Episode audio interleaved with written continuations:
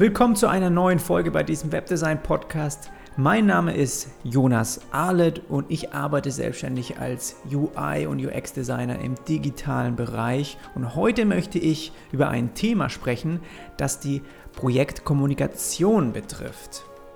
Weil wenn der Designer mit dem Kunden kommuniziert, dann gibt es ja häufig Differenzen. Ja? Oft hören wir zum Beispiel mal Änderungswünsche wie kannst du das Logo bitte größer machen oder äh, machst du vielleicht diese kleine Änderung noch, das ist doch nicht so schwer oder worauf wir dann irgendwie die Hände vor dem Kopf zusammenschlagen und uns denken, uh, was möchte er denn jetzt schon wieder? Was solltest du darauf antworten? Und wie geht's, gehst du auf einem wirklich nachvollziehbaren und logischen Weg aus solchen Gesprächen raus und hast dann sogar noch den Kunden auf deiner Seite? Dafür möchte ich dir heute meine Vorgehensweise, meine Methode ähm, mal erklären oder zeigen. Und das ist ja was, was nicht nur bei der Kundenkommunikation so ist, sondern auch im Team, ja, wenn du mit anderen an einem Projekt zusammenarbeitest und ihr irgendwie unterschiedlicher Meinung seid. Oft fängt man dann an zu diskutieren, welche bestimmte Designentscheidungen die richtigen für ein Layout sind und so weiter. Und um dir das Ganze einfach mal besser zu veranschaulichen, zeige ich dir anhand von drei Beispielen, wie du argumentieren könntest und worin der Trick bei dem Ganzen liegt. Los geht's!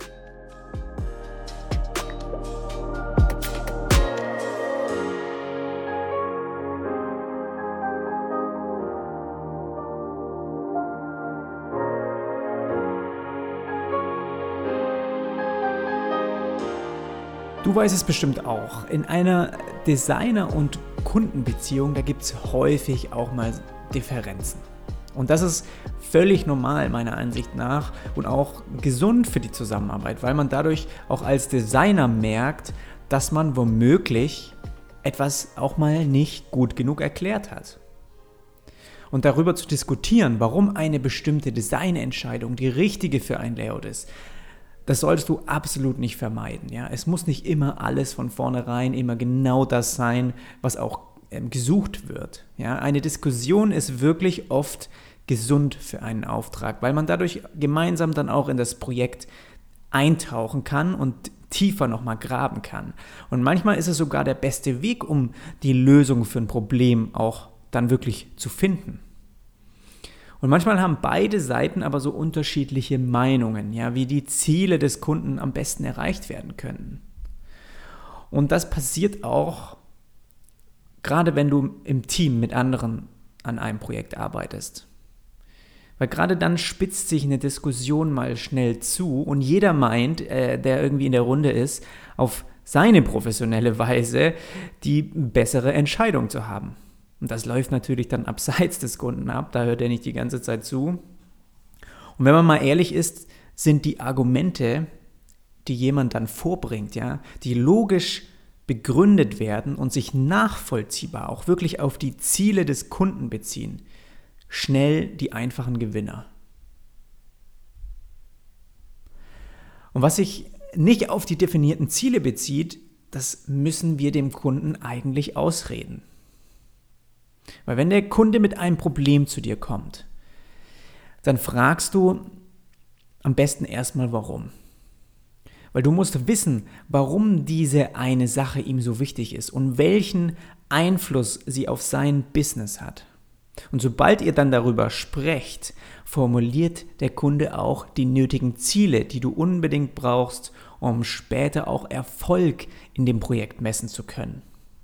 Und alles, was danach und während des Projekts entsteht und sich womöglich nicht auf die Ziele des Kunden bezieht, ja, das versuchst du ihm dann auszureden. Denn unsere Aufgabe als Designer ist es, dem Kunden zu helfen, seine definierten Ziele auch zu erreichen und zu versuchen, ihm dann etwas auszureden, das klingt erstmal nach Unsinn, ja, weil man ja auch denken könnte, dadurch gibt es doch dann noch mehr Arbeit und das ist doch, vergrößert doch den Auftrag oder sowas. Das ist aber überhaupt nichts Schlimmes, weil für dieses eine Projekt musst du dran denken, wir sind die Experten in unserem Feld und der Kunde ist der Experte in seinem Feld. Und wir wissen, was nötig ist, um seine definierten Ziele auch zu erreichen. Und das ist der Grund, warum er überhaupt mit dir zusammenarbeitet.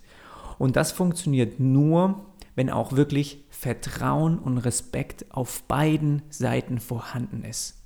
Das heißt, der Kunde muss dir auch vertrauen, dass du die richtigen Entscheidungen triffst, um ihm später zu Erfolg zu verhelfen. Und sollte es dazu kommen, dass eine mögliche Idee oder ein Argument des Kunden sich deiner Ansicht nach nicht auf die definierten Ziele bezieht, dann versuchst du ihm das auszureden.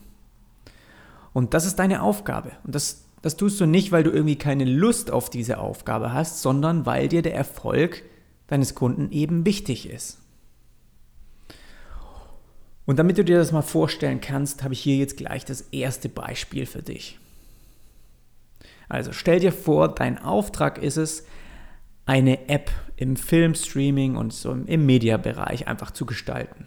Und die soll unter anderem, ich habe mal hier aufgeschrieben, drei Ziele verfolgen. Ja, erstens, der Kunde möchte wissen, ob seine Zielgruppe diese App gut finden würde und auch Interesse an so einem Angebot hat. Das zweite ist, das zweite Ziel, es sollen personalisierte Daten der Nutzer gesammelt werden, damit den Usern mehr auf sie zugeschnittene Filme und Serien auch angeboten werden können. Und das dritte ist, die App soll in einem sehr kurzen Zeitraum von zwei Monaten gebaut werden und in Form eines MVP, also einem Produkt mit den minimalen Anforderungen und Eigenschaften an Test-Usern getestet werden. Ja, also unter, es gibt natürlich noch andere Ziele, aber ich habe diese drei Ziele jetzt einfach mal als Beispiel definiert. Der Kunde möchte wissen, ob die Zielgruppe da überhaupt Interesse dran hat, ja, ob wir das weiter ausbauen sollen danach, es soll personalisiert sein, die App. Also wir wollen dem auch Filme und Serien zeigen, die ihn wirklich interessieren. Und das dritte ist, der Zeitraum ist kurz gehalten. Wir wollen einfach mal schnell an Usern testen, ob dieses Angebot eben Sinn macht. So. Und jetzt stell dir vor, der Kunde kommt zu dir und er hat die Idee im Dashboard, also das ist die, die Übersichtsseite der App, ja, wo du nach dem Login sozusagen draufkommst. Er will dann nicht nur den Film- und Mediabereich verknüpfen, sondern auch eine Spielesektion, die schon fertig gebaut ist und über eine zusätzliche Funktion auch dann geladen werden könnte. Und jetzt denkst du dir natürlich oder musst du dir vorstellen, was ist hier der mögliche Hintergedanken des Kunden? Du weißt es natürlich nicht. Und da wir nicht mit Vermutungen arbeiten, niemals, musst du ganz einfach nachfragen. Du kannst es nicht wissen. Warum möchte er jetzt diesen Bereich da auch noch verknüpfen? Du kannst dir vielleicht denken, ja. Aber Fragen ist definitiv erstmal der bessere Weg. Also fragst du, warum er das für eine gute Idee hält.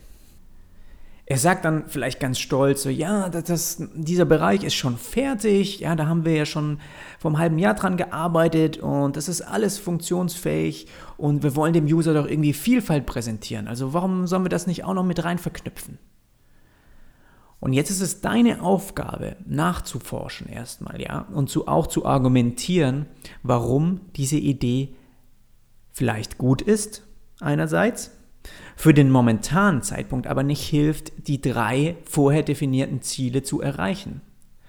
Und deshalb würde ich ihn erstmal fragen, ob zum Beispiel der Spielebereich die Möglichkeit bietet, User-Daten zu sammeln, die ausgewertet werden könnten, um der Zielgruppe ein personalisierteres Filmerlebnis zu bieten. Weil das, weil genau das ist eins der definierten Ziele, die auch vom Kunden kommen. Und wenn das nicht der Fall ist, ist es zu aufwendig, diesen Bereich einfach auch noch logisch zu integrieren, weil die App ja möglichst schnell auch rausgehen und auch getestet werden soll. Weil genau das ist auch ein Ziel, das der Kunde definiert hat.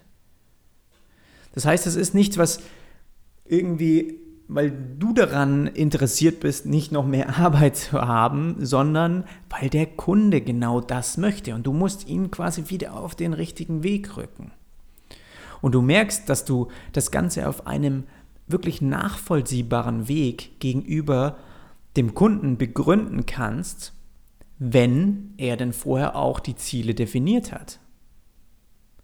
Und trotzdem musst du bei so einer Diskussion zu 100% ein Ohr für den, also wirklich ein offenes Ohr für seine Ideen haben und dir das auch immer anhören. Es muss immer klar sein, dass du es nicht für ihn machst, sondern mit ihm zusammen. Und das ist, eine, das ist ein ganz entscheidender Punkt, den ich dir auch gleich in zwei anderen Beispielen nochmal deutlicher machen möchte. Weil der Kunde, der darf nicht das Gefühl haben, dass er in einem Projekt irgendwie ausgeschlossen wird. Ja, das definitiv nicht.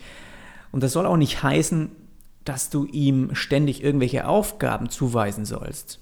Aber er muss das Gefühl haben, im Projekt einfach involviert zu sein.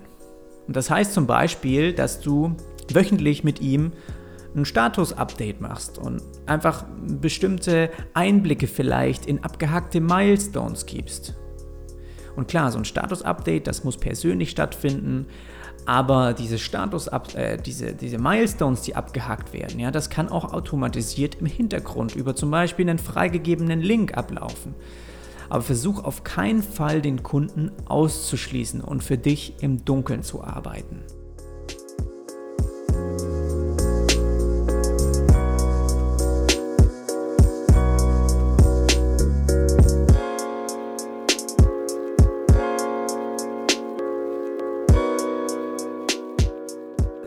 Quasi diese Kommunikation, die während einem Projekt passiert und wo du auch den so ein bisschen hilfst, auch immer wieder wirklich die Ziele nicht aus den Augen zu verlieren.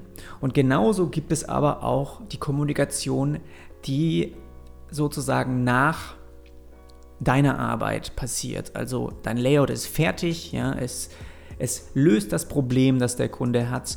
Du hast es für ihn so erstellt, dass es auch die Ziele erreicht, die er möchte. Und dann kommen natürlich solche Änderungswünsche, die der Kunde vielleicht gerne hätte im Layout. Wie könnte also so ein klassischer Änderungswunsch aussehen, den ein Kunde womöglich mit dem Designer kommuniziert? Wie könntest du darauf eingehen? Und in dem Gespräch wirklich gut argumentieren. Das möchte ich dir jetzt nochmal kurz anhand von zwei Beispielen zeigen. Also nehmen wir mal an, der Kunde fragt, ähm, ja, wie schwer, wie umfangreich wäre diese eine kleine Änderung für dich? Ja, wirklich ein klassisches Beispiel, das vermutlich jeder Designer und du auch schon mal gehört hast. Diese eine kleine Änderung vielleicht noch. Das dauert doch bestimmt nicht lang, oder? Das Ding ist, du kannst nicht einfach sagen, dass diese Änderung schwer ist oder dass sie aufwendig ist, weil vielleicht noch andere Menschen im Raum sind oder zuhören, die wissen, dass es nicht schwer umzusetzen wäre. Was du aber stattdessen direkt antworten könntest, ist folgendes. Okay, lieber Kunde, hör zu. Ich, ich will ehrlich sein, ja. Die Änderung oder das, was du dir wünschst, oder was du gerne hättest, das ist nicht schwer umzusetzen. Aber auch viele nicht schwere Dinge enden meistens dann doch bei viel Arbeit. Und das geht dann schnell über den vereinbarten Umfang hinaus.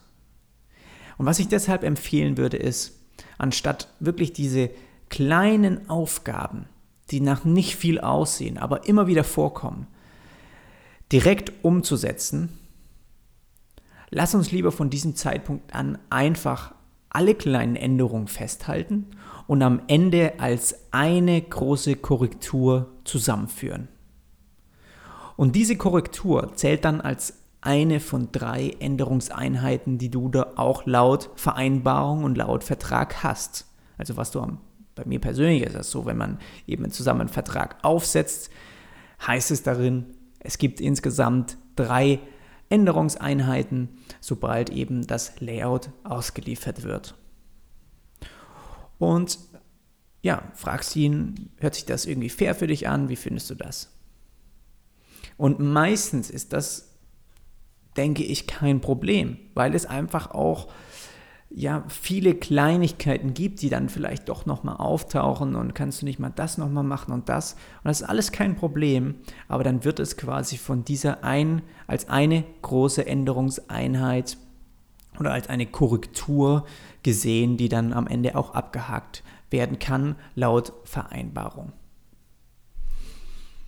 Ein zweites Beispiel ist, auch was ganz typisches, gerade wenn man als Designer ein Layout erstellt hat, zum Beispiel eine Website. Der Kunde sagt, das Logo ist zu klein, mach es doch bitte größer. Und jeder kennt diesen Satz. Und wir als Designer denken uns nur, das Logo ist doch schon groß genug. Und was ich darauf antworten würde, ist, okay, hör zu, kein Problem. Ich kann das Logo größer machen. Aber bevor ich das mache, habe ich noch kurz eine Frage. Nur, nur weil ich wirklich, nur weil ich neugierig bin. Warum soll ich das Logo größer machen? Und der Kunde, der sagt dann zum Beispiel, ja, ja, vermutlich sagt er das, äh, ja, ich kann das nicht gut genug lesen. Okay, das kann ich absolut verstehen. Und das ist auch ein Problem, weil natürlich soll man das Logo gut genug lesen können. Und ich kann auch sehen, dass hier vermutlich der Kontrast nicht groß genug ist. Die Farbe oder der Hintergrund falsch gewählt wurde. Oder wirklich die Größe nicht stimmt. Und deshalb habe ich noch eine Idee. Was hältst du davon, wenn ich dir ein paar Optionen vorstellen würde, die möglicherweise dieses Problem beheben, ohne dass ich das Logo größer machen muss? Und der Kunde sagt dann vielleicht so, hm, ja, okay, der willigt ein und dann geht es eben los. Du änderst irgendwie die Farbe, erhöhst den Kontrast und dann zeigst du es dem Kunden und er sagt, oh ja, das ist viel besser. Jetzt kann ich alles gut erkennen. Und bei diesem Beispiel merkst du, wie wichtig es auch ist, um Erlaubnis zu fragen. Weil damit involvierst du auch gleichzeitig den Kunden in das Projekt. Und das hatten wir ja vorhin schon. Und die finale Entscheidung natürlich, die hat trotzdem immer er. Wenn er das Logo größer haben will, dann muss es ihm irgendwie so gemacht sein. Wir machen das, was er sagt.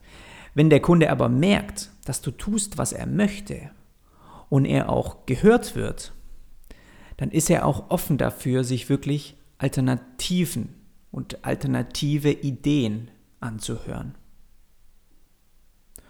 Und jetzt habe ich noch kurz zusammengefasst ein paar Dinge, ähm, die du tun könntest, einfach um besser auch insgesamt mit dem Kunden zu kommunizieren. Und die ratter ich jetzt einfach noch schnell so runter. Also eine klare, klare Erwartungen einfach setzen, Ziele und Erfolge auch wirklich am Anfang klar definieren ein wöchentliches Status-Update vereinbaren, also das ist was, was auch immer hilfreich ist, Grenzen setzen, also wirklich auch klar definieren, was ist der Rahmen, in dem wir hier arbeiten. Wiederhole Anfragen oder auch Ideen des Kunden in deinen eigenen Worten, um wirklich auch sicher zu gehen, dass du es richtig verstanden hast und dass der Kunde auch bestätigt, dass es so gemacht werden soll. Sprich für dich selbst, Stell deine Kompetenz auch unter Beweis. Hör genau zu, ganz wichtig, und lerne die Sprache des Kunden zu sprechen. Und hab dabei auch keine Angst vor zum Beispiel Video- oder Telefonanrufen, weil letztendlich musst du einfach kommunizieren und ähm, sich immer davor zu drücken und alles nur über E-Mails zu machen, ist nicht der günstigste und auch nicht der schnellste Weg im Endeffekt. Das war's für diese Woche und falls du Interesse daran hast, wirklich zusätzlich zu meinen Podcast-Updates auch einmal pro Woche interessante Links und Inhalte für Designer einfach zu erhalten, die ich auch exklusiv nur in meinem Newsletter teile, dann trag dich einfach gerne ein. Den Link dazu findest du in den Show Notes und du findest mich außerdem auf Instagram und auch auf anderen sozialen Netzwerken unter meinem Namen Jonas Arlett. Macht dir eine schöne Woche und dann hören wir uns beim nächsten Mal wieder. Bis dann.